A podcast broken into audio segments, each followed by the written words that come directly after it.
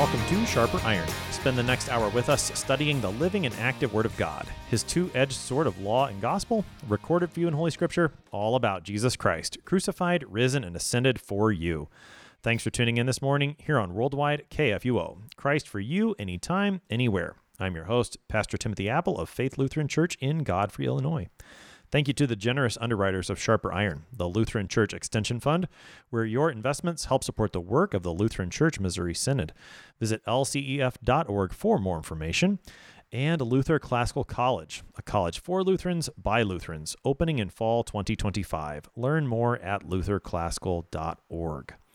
On this Monday, May 8th, we are starting a new series here on Sharper Iron. It is called Come, Lord Jesus. For the next eight weeks, we will be studying the book of Revelation. If the book of Revelation is confusing or intimidating to you, trust me that you are not alone. There are seals, there are trumpets, there are bowls, there's a dragon, and there are beasts. What do we make of these strange visions? And what about all those numbers? Four horsemen, seven lampstands, 24 elders, 1,000 years. To ask that Lutheran question, what does this mean? Surely these are important and challenging questions, and we might not be able to answer every single question that this book has with certainty. But what God will certainly show us in this book is the same thing that he shows us throughout his holy word Jesus Christ, the crucified, risen, and ascended Savior. No matter what persecution or trouble we may face as Christians, God points us to our triumphant King who has won the victory for us over our every enemy, so that we would eagerly await his glorious return at the resurrection of all flesh when he will take us to dwell in his new creation. Our study this morning will introduce the book of Revelation as a whole, and we will study the opening text, Revelation 1, verses 1 to 3. To help us sharpen our faith in Christ as we study God's Word today, we have this returning guest, the Reverend Dr. Reed Lessing. Dr. Lessing serves at Concordia University in St. Paul, Minnesota, as professor of theology and ministry, the director of the pre seminary program, and director of the Center for Biblical Studies. Dr. Lessing, welcome back to Sharper Iron. Good to be here, Tim. So we get started today, Dr. Lessing. You have the privilege of helping us introduce the book of Revelation. And when I asked people, who's the expert? They told me Dr. Lessing is who I need to talk to. So I, I know that you are up for the challenge. So let's I mean there's so many so many questions that we could get started with with Revelation, but maybe let's let's just start here big picture. Why do we need the book of Revelation? What what is here that Christians need? It's a, a, wonderful question, probably for any book of the Bible. Why is it, you know, in the canon? What is God uh, speaking um, about through this book? And uh, you picked this up in your introduction uh, several times. Uh, you use the word ascension, right? Uh, quite often, um, we say Christ died for you, which is uh, certainly gospel. in this season of Easter, we would be remiss to forget the resurrection. Uh, quite often, uh, Christ uh, died, uh, Christ is risen, uh, Christ is coming again. See? Um, and even liturgically, the ascension of Jesus uh, sometimes is dismissed or um, simply ignored because it comes on a Thursday, right? 40 days after Easter. So if you're looking for kind of the Rodney Dangerfield that doesn't get any respect, right, in terms of the accomplishments of Jesus, the ascension probably would be right up there.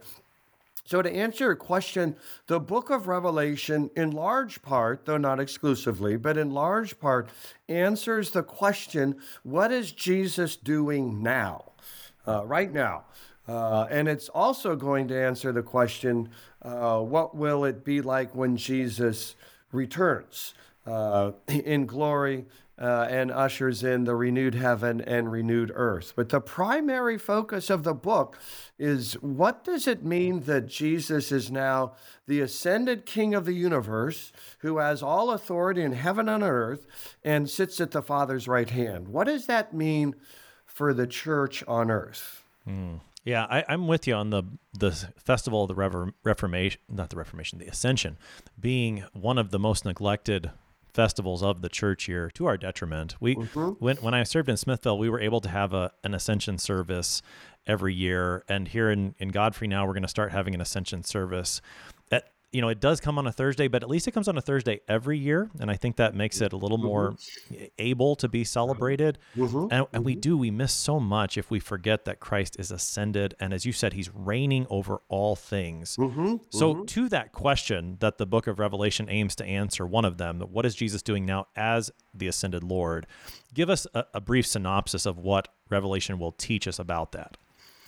Right. So I um, did a seminar on the book of Revelation here in St. Paul, Minnesota last month. And uh, what I uh, attempted to do is to place the theme of the book in one sentence. Uh, so let me read that for you. Um, a heavenly perspective. All right. So perspective is going to be um, important uh, throughout the book. Uh, it's a compound of two Latin words, right? Uh, per means through, and specto, spectator, means to see. Uh, so the book of Revelation wants us to see through uh, earthly events uh, and be able to interpret them um, from the standpoint of Christ as King of Kings and Lord of Lords. So it's a heavenly perspective on earthly circumstances. So that the church, so it's written, of course, for the church, actually, seven churches in Asia Minor, right? In every generation. So uh, that phrase, every generation, is quite important. Uh, the book is not only for uh, these seven churches and the uh, 10th decade of the first century AD. Uh, and it's not just for, maybe some Christians would say, uh, a handbook if you're left behind uh, and there's a rapture and now you're trying to figure out what should I do now. Uh, that's the way uh, any number of Christians would interpret chapters uh, 4 through 20, uh, all of which is to say, chapters 4 to 20 really don't apply to us because uh, we're not living during the seven year tribulation. So, no, the book of Revelation is a heavenly perspective on earthly circumstances so that the church in every generation is challenged, challenged, uh, and uh, comforted and assured of final victory through Jesus Christ. Uh, so, the book is going to challenge us. Um, uh, certainly, uh, anyone who knows anything about the book of Revelation knows Revelation chapter 3, verse 16, where the church in Laodicea and, of course, the baptized, even today, can become lukewarm, neither hot nor cold. Uh, the, the book comforts people, and the main uh, gist of the book is victory. Victory. John loves the uh, Greek word uh, nikao, which is where we get Nike or victory um, through Jesus Christ. Uh, so that might be uh, one way to start getting our minds uh, around the book. Um, yeah, so there's uh, my one sentence uh, shot at reviewing the entire 22 chapter book. Good. Okay. So a, it's a heavenly perspective on earthly circumstances so that the church in every generation is challenged and comforted and assured of final victory through Jesus Christ. Very good. Yeah. All right. Very good. I was taking notes. Okay. so let's let's talk about some of those earthly circumstances. A heavenly perspective on earthly circumstances. You mentioned some earthly per- circumstances. What you were talking about the the tenth decade of the first century. Now I, I like math, but but help us out there. What are the earthly circumstances in which Saint John is writing down this book?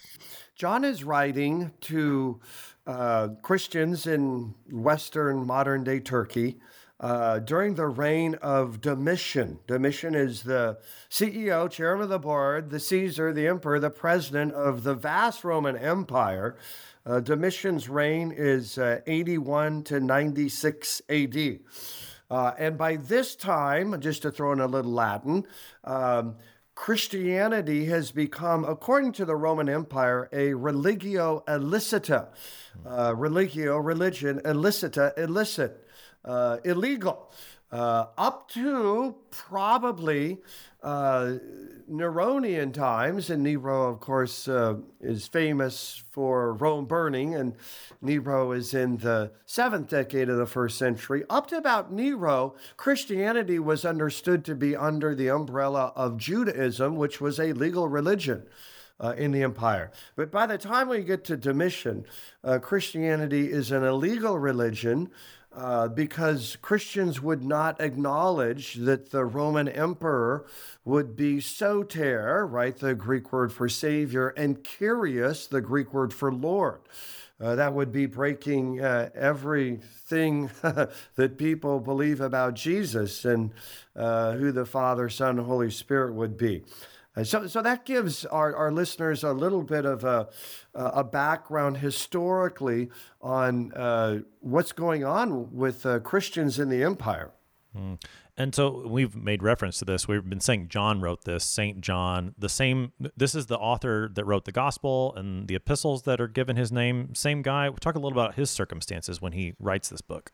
Yeah, John actually tells us uh, in chapter one, um, verse nine, that uh, he is on the island of Patmos. Patmos, uh, which would be in the Aegean Sea uh, just west of uh, these seven churches that he's writing to. And he tells it that he's there uh, on account of the word of God and the testimony of Jesus.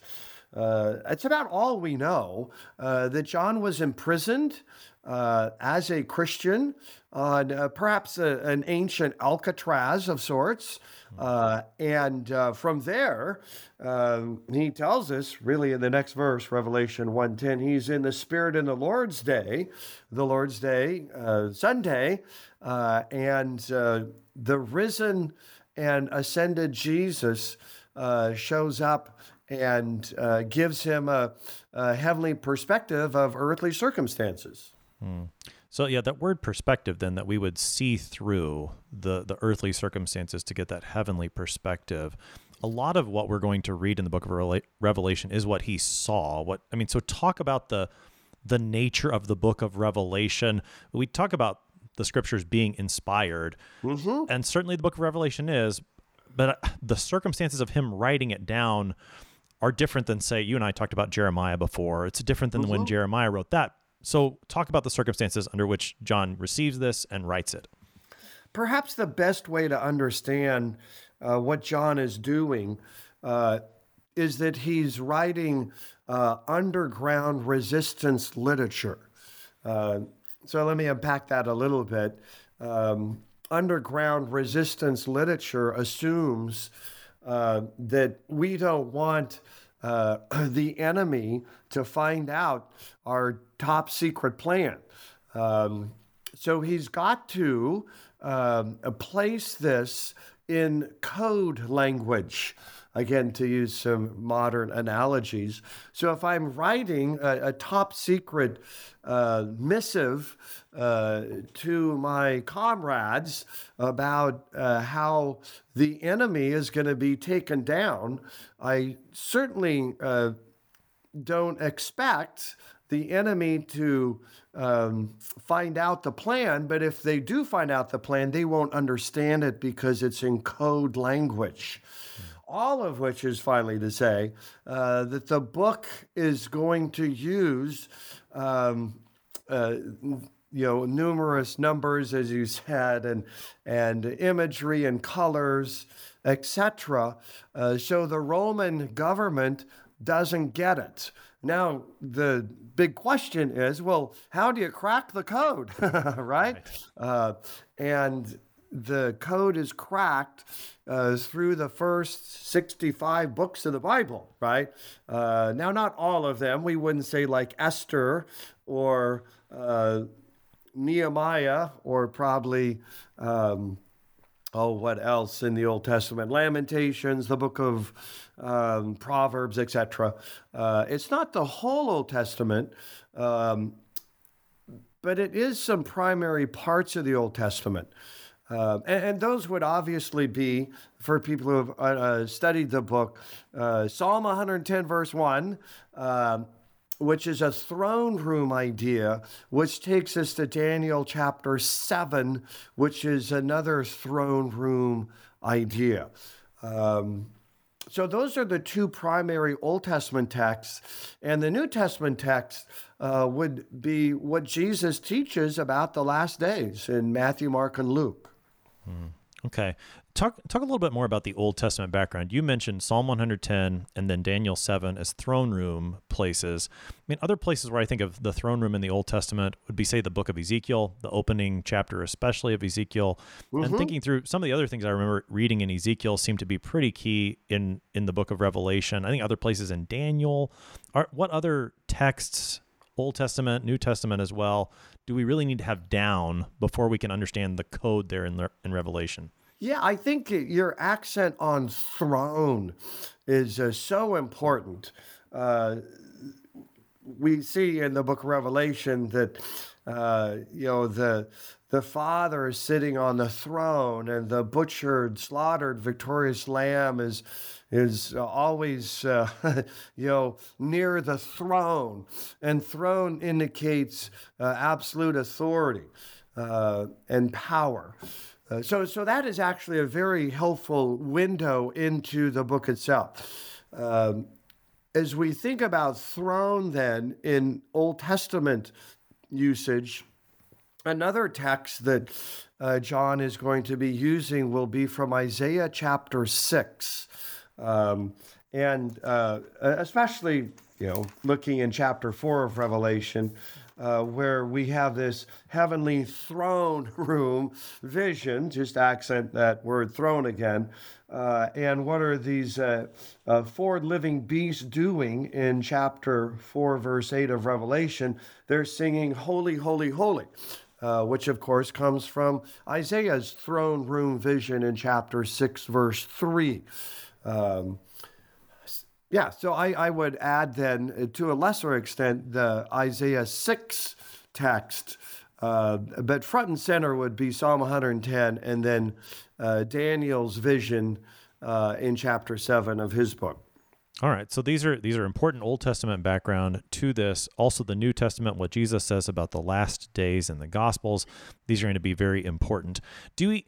You know, we've been reading here on Sharper Iron John and then John's epistles, and mm-hmm. especially from John into First John and into Second and Third as well. You see a lot of similar language in those, so that you can. I mean, you very clearly, I think, see that John wrote them all, and he uses similar language. Does that carry on into Revelation too? Are there some of those same Johannine motifs that we'll see in this book?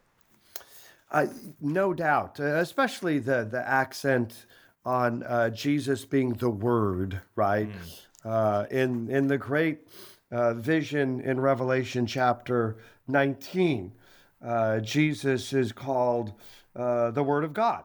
Uh, Revelation 19:13, um, and it's not just the, this connection between the Word became flesh in John 1:14, and then of course First John uh, begins with his prologue, talking about uh, the Word of God being Jesus.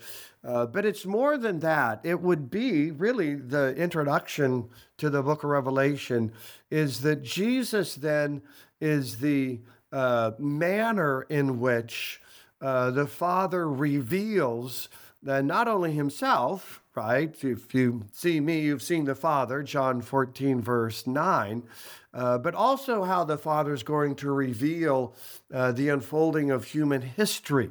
So Jesus is the agent of creation, right? We get that in the Johannine prologue, John 1 1 to 18. Uh, he's certainly the agent or the means whereby the Father reconciles the world to himself. But in the book of Revelation, Jesus is uh, all of that, including the fact that he then is the, the way the Father reveals uh, his plan for the universe. Mm.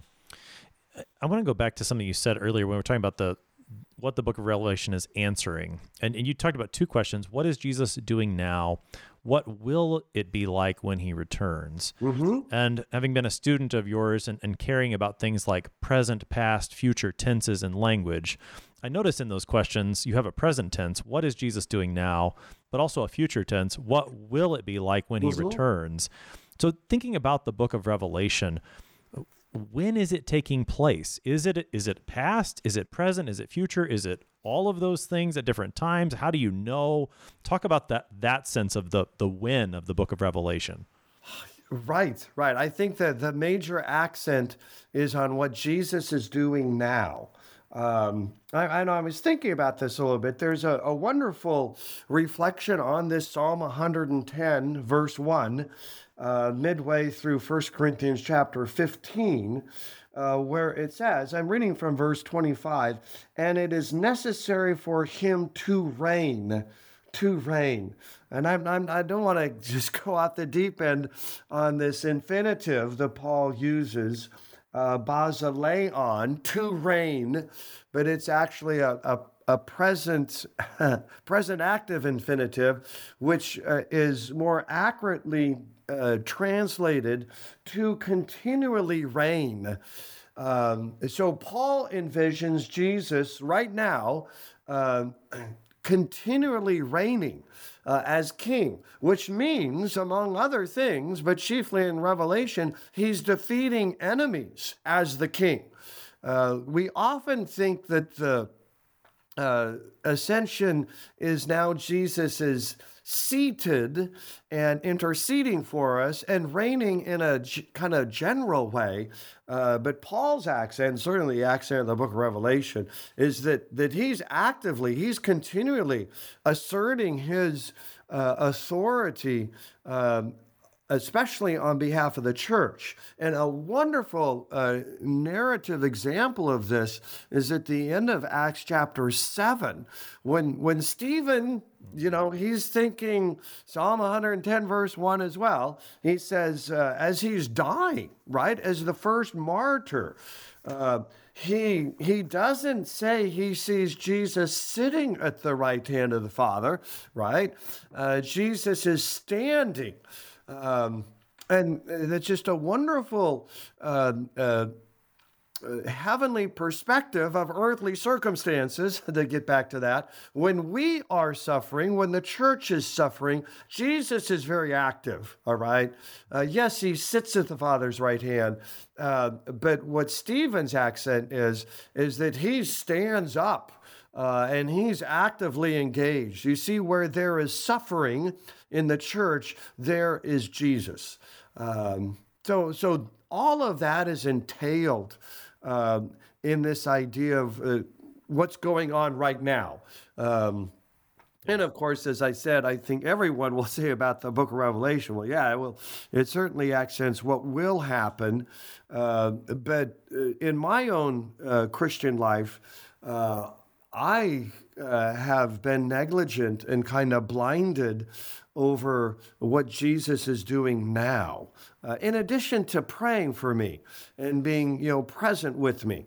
Um, so the book of Revelation really fills in that gap for us. Mm, yeah, and I, I think what you're saying, it, it, and I'm going to read Psalm 110 verse one because you referenced it so many times. I think we need to know what it says. Sure. So this is this is from the ESV. It, it is a Psalm of David. Psalm 110 verse one says, "The Lord said says to my Lord." So Yahweh says to my Lord, "Sit at my right hand." Until I make your enemies your footstool. And just reading that now in context with what you've been saying, you see both the present tense and the future tense within that verse. Sit at my right hand. So reign right now. Mm-hmm until. So there's something coming until I make your enemies your footstool. Both the present and the future tenses are are inherent within that verse. So thinking about that and getting that right, that the book of Revelation is primarily about what Jesus is doing now, reigning as our ascended king, as well as including information about what it will be like when he returns. How does that help us avoid some of the errors that are prevalent when it comes to reading the book of Revelation. I think you mentioned in passing the Left Behind series. Mm-hmm. What are some of those errors that are out there? I, I, suppose we could spend a whole series of shows just talking about the errors, but maybe give us a summary of some of the errors that are out there and, and how a proper understanding of Revelation helps us to avoid those. Right. So um, maybe going back a little bit to this one sentence definition of, of the book itself. Um, that it the book is for the church in every generation. Um, and to use the technical term, premillennial dispensationalism or left behind theology or being rapture ready. Uh, you know, people know this uh, theology by a number of terms.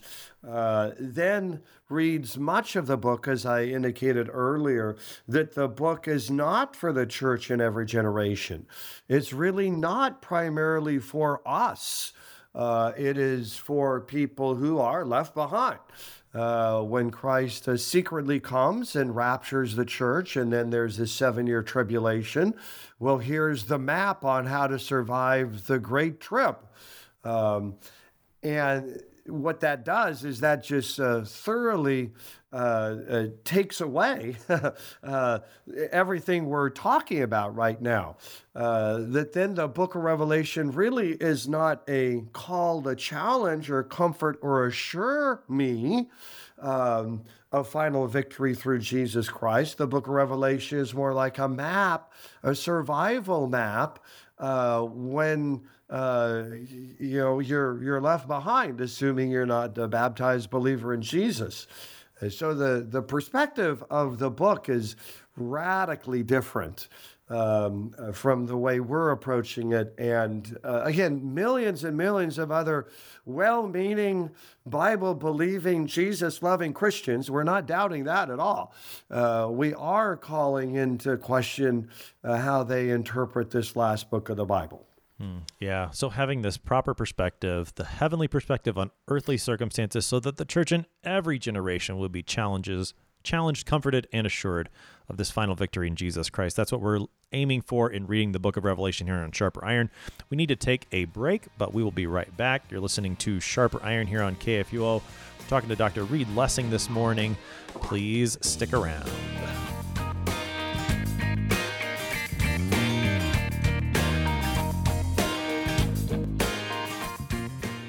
Did you know that Lutherans are helping new American immigrants get settled? How about struggling church workers in need of support and refreshment? And we assist at risk children and provide disaster response to hurricane victims. Through LCMS recognized service organizations, we are doing all this and more. I'm Rahema Kavuga of Lutheran Church Extension Fund, and I don't want you to miss out on hearing what your brothers and sisters in Christ are up to. Visit interesttime.org to see how your support gives life to these works of mercy and love.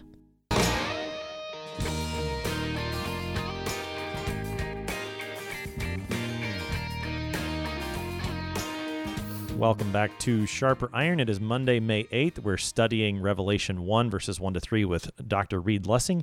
He serves at Concordia University in St. Paul, Minnesota. He's professor of theology and ministry, director of pre seminary program, and the director of the Center for Biblical Studies there.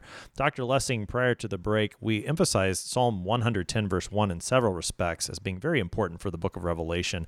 You had mentioned, I think, some sections that Jesus talks about in last days in the New Testament, but are there are there any other spots in the New Testament that really help us to summarize what we have in Revelation? There actually is a section in Colossians uh, chapter 3, verses 1 through 4. And all of our listeners can attest to an experience when you're reading the Bible and you say, oh, this this is a wonderful uh, insight on XYZ, right? Um, so I was reading just in my own devotional reading of the New Testament, maybe about, uh, oh, three months ago. Uh, and I read Colossians 3 1 through 4, and I'm sure I'm not the only person to, to figure this out, but this is the only uh, uh, experience I've ever had with these four verses in Colossians 3 that summarize uh, not only the book of Revelation, but also the book's intent for Christians. So here we go. Since you have been raised with Christ, all right? And, and that happens baptismally. If we would go back to Colossians 2, verse 20, that's where we were buried with Christ. Uh, Paul then says, uh, Since you've been raised with Christ, seek the things that are above Oh, okay. So that's what the, the book of Revelation is trying to help us, right? This heavenly perspective.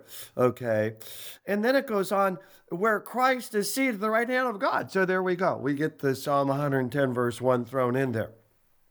Set your mind on things that are above, not on things that are on earth. For you have died, and your life is hidden with Christ in God. Um, and so the book Revelation uh, gives us, right, uh, this uh, heaven reality of, of, of you know earthly goings on uh, but but these heavenly realities are hidden right it takes faith to uh, see that god is actually working all things together for good well, anyway, uh, then verse 4 of Colossians 3 when Christ, who is your life, appears, then you also will appear with him in glory. Uh, I just think it's a wonderful summary of the book Revelation and what, what God is doing uh, through the book for us. Uh, in this uh, wonderful uh, little section of Colossians 3 4, Christ is your life.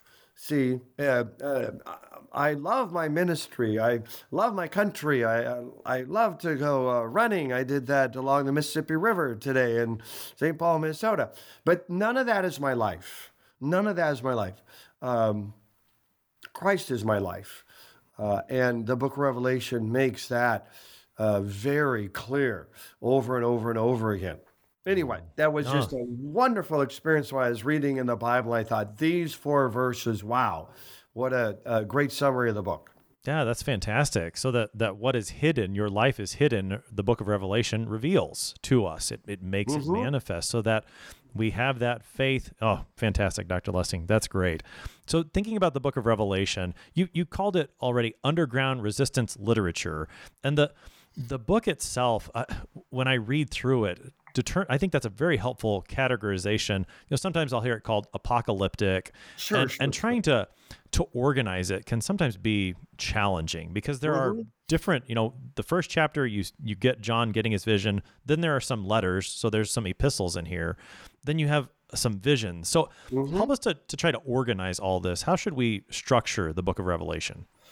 Right. I, I would say chapter one um, certainly is the introduction to the book. You know, we meet all the, you know, the, the major characters in the book uh, John, the seven churches, uh, certainly Jesus, and, and Jesus uh, in uh, his ascended status, right?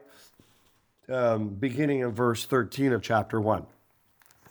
So, uh, chapter 1 really gives us, uh, you know, as I said, kind of the major themes and people in the book. And then uh, chapters two and three, as you said, these would be uh, seven letters to these seven churches uh, in Asia Minor. Um, and then we get to chapters four and five, which would be uh, the throne room vision.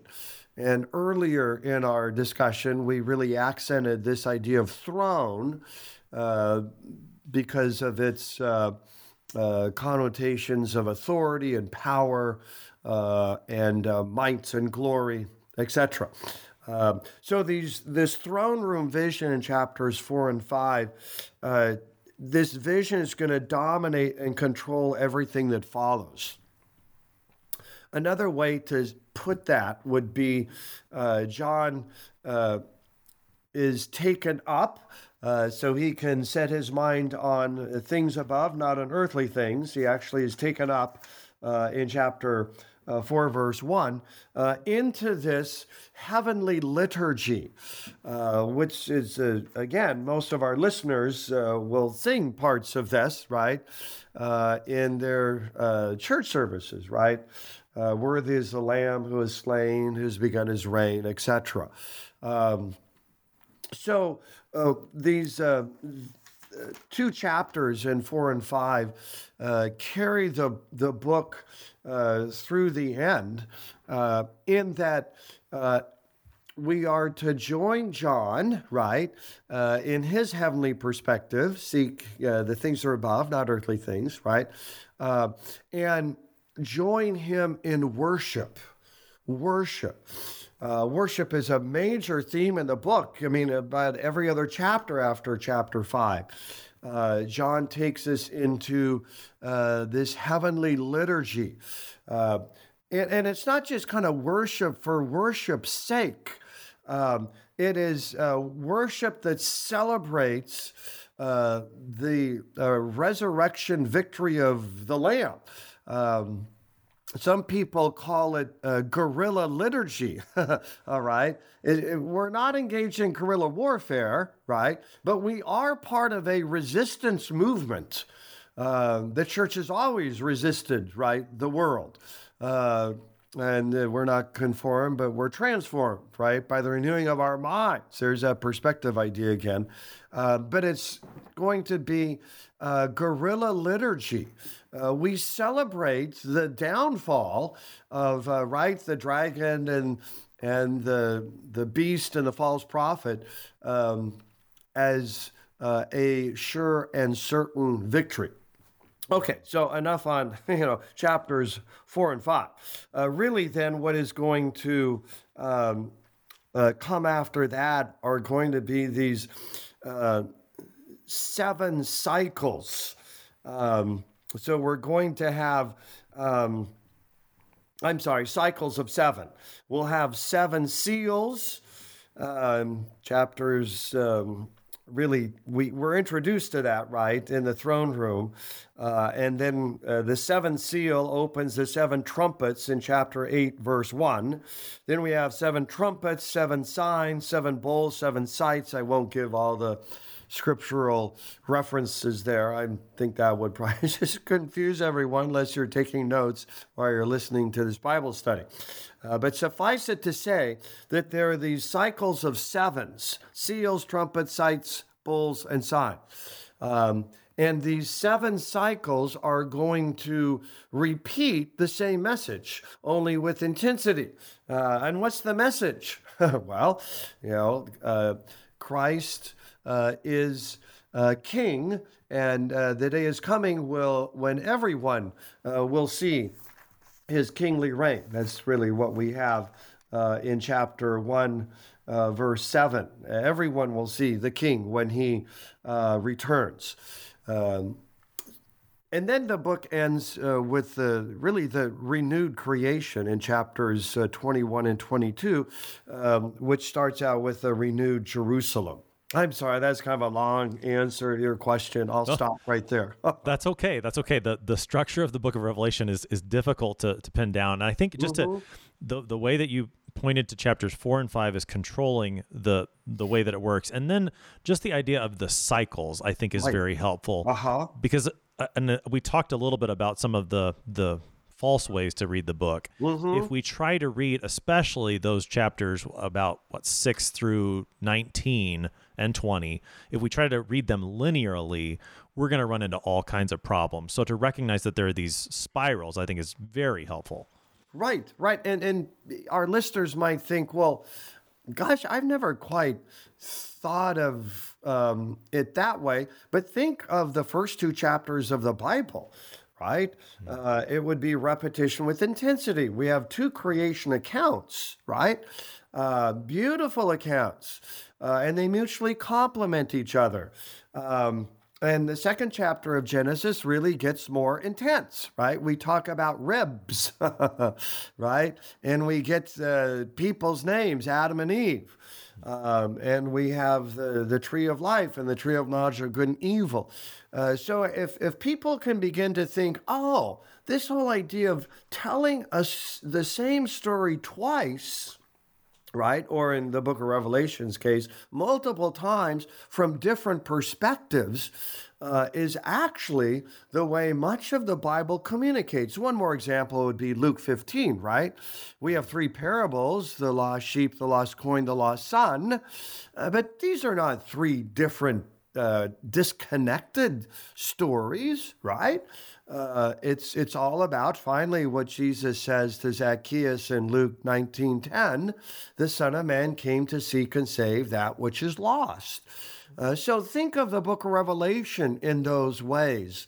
Uh, that's going to be the same story, uh, same message, uh, but there's going to be uh, some additions and um, some um, overall intensity by intensity. You know, it's going to get ratcheted up until uh, Jesus finally appears in glory for the final time in the book uh, in chapter 20. All right. So, and one more, we're, we are going to read the text here in a moment, but just briefly, you, you've mentioned chapters four and five as very key passages within mm-hmm. this. What other key passages do we really need to pay attention to in the book of Revelation? Oh, I think uh, one would be in chapter 19, verse 10. It's a long verse. And then all I'm concerned about would be the last sentence of that verse. It says, The testimony of Jesus is the spirit of prophecy. Um, so I know it sounds simplistic and trite and expected. I get all of that. Um, but the book of Revelation is about Jesus. Um, and, and in large part, see, he's being prophetic, he being John, right? He's drawing from like prophets like Daniel, Ezekiel, Isaiah. We've already talked about those. Um, and he's he's going to enamor us and mesmerize us uh, with Jesus. Uh, all of which is to say, our uh, friends who are going to uh, interpret the book in a linear way, as you said um, a few moments ago, are going to say, in large part, the book's uh, going to be accessed uh, through uh, the 1948 state of modern Israel. Um, so the book really is about uh, God's dealing with uh, this political state called Israel. Um, so we would want to make sure that we get our bearings right. John tells us right there in chapter 19, verse 10b. Uh, huge verse, huge verse. All right, Dr. Lessing, you've given us some fantastic introduction here. Lots to keep in mind as we spend eight weeks here in the book of Revelation. We get to take a look at the first three verses of the book today. So this is the text. The revelation of Jesus Christ, which God gave him to show his servants the things that must soon take place. He made it known by sending his angel to his servant John, who bore witness to the word of God and to the testimony of Jesus Christ, even to all that he saw. Blessed is the one who reads aloud the words of this prophecy, and blessed are those who hear and who keep what is written in it, for the time is near. Those are our three verses to look at this morning Revelation 1, verses 1 to 3. So we get pretty well a title in that first verse, the revelation of Jesus Christ, and there's a there's a progression. God gave to him, so to Jesus, and Jesus makes it or gives it to the angel to send to John to preach. So uh, take us through that that progression that this revelation is given. Yeah, as, as we were making earlier comments about the Johannine literature, you know, his gospel and three epistles, uh, and I had mentioned uh, something along the lines that you know Jesus is the Word, the the the way in which the Father reveals Himself, and that certainly is right here, right? Um, so the God here in Revelation 1 1, the word God is referring to God the Father, uh, and he is giving a revelation uh, to Jesus, and we would also say through Jesus, right? Uh, because Jesus is the agent whereby the Father reveals himself. Um, and this whole uh, wonderful Greek word, right? The first uh, word in John's original Greek, apocalypsis, apocalypsis. Uh, so calypsis means hidden, hidden, all right? Uh, Paul uses this word, for example, in 2 Corinthians chapter 4, verse 3, that the gospel is hidden uh, from unbelievers. Uh, but revelation is an apocalypsis. Uh, it means uh, it's a unveiling. Uh, it's taking the blinders off of us. So we can, we have more than just Fox News and CNN and Newsweek and New York Times telling us what's going on. And there's nothing wrong with that. But we need more. We need an apocalypse. We need to, to come out of the dark and see the light.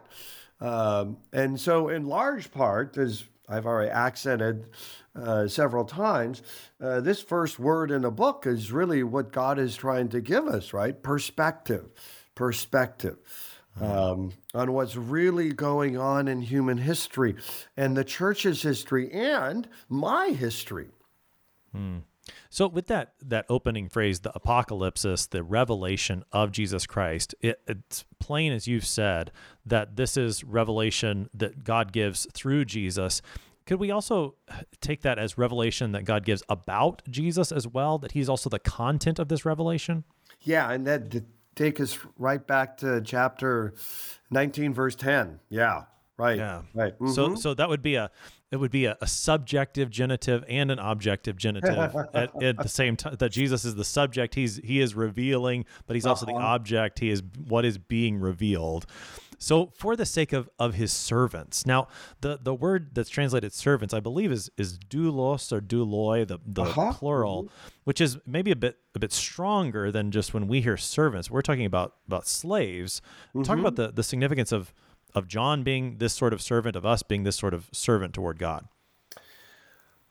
Right. So the one of the main features of the book, uh, as we've accented already a little bit, but it really comes uh, uh, loud and clear um, when we see in verse 5 of chapter 1 that Jesus is the ruler of the kings of the earth.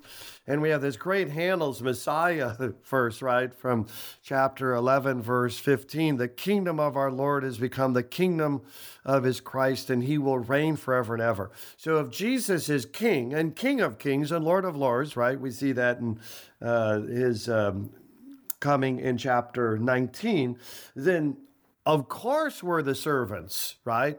Uh, so this is the the major um, uh, category in which God uh, is uh, telling us uh, who we are and who He is.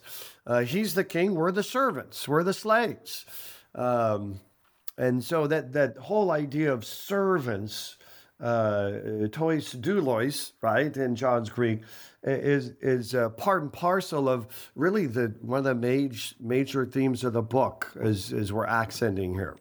I suppose in the context of, as you were saying at the the outset, with Domitian and Christians refusing to say that Caesar is Lord, here to be that sort of servant to the true King, this is a, a comfort to those Christians. You you don't say Caesar is Lord, say Jesus is Lord, and that's that's a, the best thing of all to be His servant. Oh, exactly. Yeah. Yep. Mm-hmm. All right. So the revelation of Jesus Christ God gave to him to show to his servants the things that must soon take place. He made it known by sending his angel to his servant John, who bore witness to the word of God and to the testimony of Jesus Christ. Talk about the, the witness and the testimony that John is going to bear. Right. Um, we we could go back to right uh, Acts one verse eight. You'll be my witnesses in Jerusalem, all Judea, Samaria, to the ends of the earth. Um, so John is is a, a witness um, of the ministry of Jesus, of the death of Jesus. I mean, he was the only one standing there, right? John 19 tells us that. Um, and uh, he's certainly uh, a witness to the, the resurrection. He actually outran Peter to the tomb. So you can't think of really anyone uh, who is um, in a better position to give a testimony or a witness to Jesus uh, than this disciple uh, whom Jesus loved. Um, and we could say that this witness is going to uh, come through uh, signs, signs, um, which is going to be a, uh, a, a pretty major idea in the book. Um, and we've uh, already talked about that the, the signs, the Old Testament signs, the numerology, the colors, uh, the, the vivid images. Um, so if you think about um, a piece of art that uh, you can interpret or someone has interpreted for you, uh, then you're on the, the right track for interpreting the book of Revelation. It's, it's, it's uh, this piece of art that uh, needs some interpretation because we, uh, why this color, right? Why this number?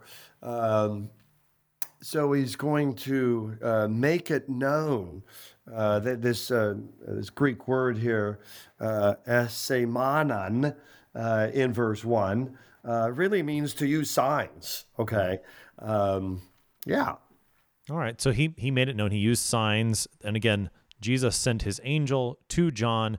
John then bears witness, and who better than John to do so? Not only in that he receives this vision, as we'll see later in this chapter, but as you pointed out, he is a witness to the Lord's entire ministry, including the crucifixion and resurrection. Mm-hmm. So, who better than John to give this witness, this testimony to the Word of God, to Jesus Christ, all that John has seen. And then in verse 3, we get a beatitude spoken mm-hmm. Blessed is the one who reads aloud the words of this prophecy, and blessed are those who hear and keep what is written. The mm-hmm. time is near. Talk about that beatitude there in verse 3. Yeah, right. Uh, as you said, beatitude, Makarios in the Greek, the same word Jesus uses uh, in the Beatitudes, right, in uh, Matthew chapter 5. Um, so there's a, a blessing, right, uh, to, to the one. So we might uh, read over this a little too quickly, um, but blessed is the one who is reading aloud, uh, and then the plural ones who are hearing the words of the prophecy, and the plural ones who are keeping it. Um, and so I want to just go back to the singular. Who's the one reader? See, uh, well, this would be the, the pastors uh, of these seven churches. Uh, they are going to read this book, right? Once they get it, it's you know, a circular book to these seven churches. Um, and and the, the reader of the book is going to be blessed. And then the people who are hearing, and we have like these plural participles uh, in Greek, uh, and keeping uh, the words of prophecy. Um, uh, and and uh, the things that are written in it.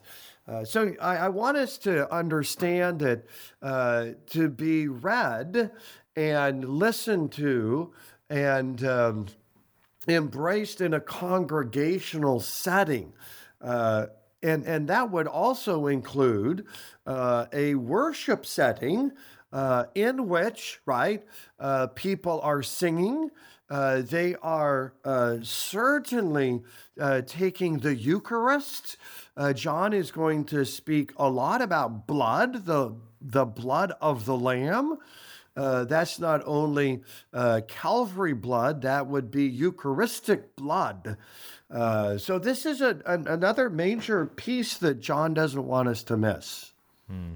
Well, and, and I know you brought up earlier when we were talking about John being the author, he is in the spirit on the Lord's day. So this is this revelation is coming even in the context when it sounds like he's in worship there on the Lord's day with the congregation gathered. He receives it then.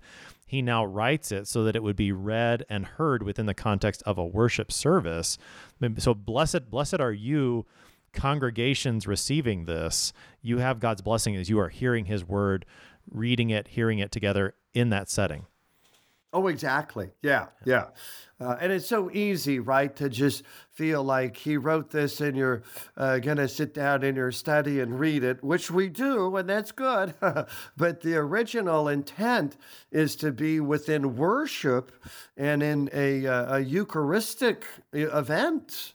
Um, so no wonder he says, for example, in like chapter seven, right? These are they who have come out of the great tribulation. They have washed their robes white in the blood of the Lamb. So I invite our, our listeners to have what, what I, I often call sacramental sensitivity. Um, that we, we want to be aware of these subtle sacramental uh, ideas in the book, and certainly that includes holy baptism. Uh, when we start talking about uh, having different marks on our foreheads, right? Um, either the mark of the beast or the mark that we receive when we are baptized. Hmm.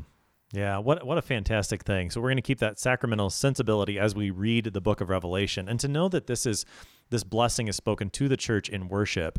It really adds to I think the way that it would have been received by these churches and the way that we receive it. You I think referred to guerrilla worship or guerrilla liturgy mm-hmm. that that we do these things, you know, knowing that the enemy is still there and yet we've won the victory. And so for a congregation gathered together in the midst of a, a hostile world, Yet we are blessed to hear these words, to read these words together, and to know that the victory is ours in Christ. What a what a marvelous thing that John gives us. Dr. Lessing, we're we're just about out of time, but help us to wrap things up. Give us the, the comfort yet again that we're going to experience from this book. Yeah, perhaps uh, the whole promise that John uh, gives to each of the seven churches, uh, as I said earlier, uh, he loves this uh, word Nike, which we often think of as sports apparel, but uh, originally it was a, a Greek word meaning victory. Victory. And, and one way to maybe understand this victory that uh, John is talking about would be to go to Romans chapter 8, 37, where Paul says, In all these things we're more than conquerors. It's hyper nikaomen in Paul's Greek, Nike there. It's not around, it's not over, it's not under, it's in all of this. It's through everything we call life. Uh, that we have victory. Uh, the book of Revelation isn't trying to help us uh, overcome victory by somehow sidestepping it. No, it's in all of this uh, that we are victorious uh, because we are in Christ Jesus. Dr. Reed Lessing serves at Concordia University in St. Paul, Minnesota as professor of theology and ministry, director of the Pre-Sem program, and director of the Center for Biblical Studies. He has been helping us today to study Revelation 1 verses 1 to 3. Dr. Lessing, thank you so much for being our guest. Thanks, Tim. I'm your host here on Sharper Iron, Pastor Timothy Appel of Faith Lutheran Church in Godfrey, Illinois. It's going to be a wonderful series in the book of Revelation. Send your questions to kfuo at kfuo.org. It's always a joy to hear from you. Thanks for spending the morning with us. Talk to you again tomorrow.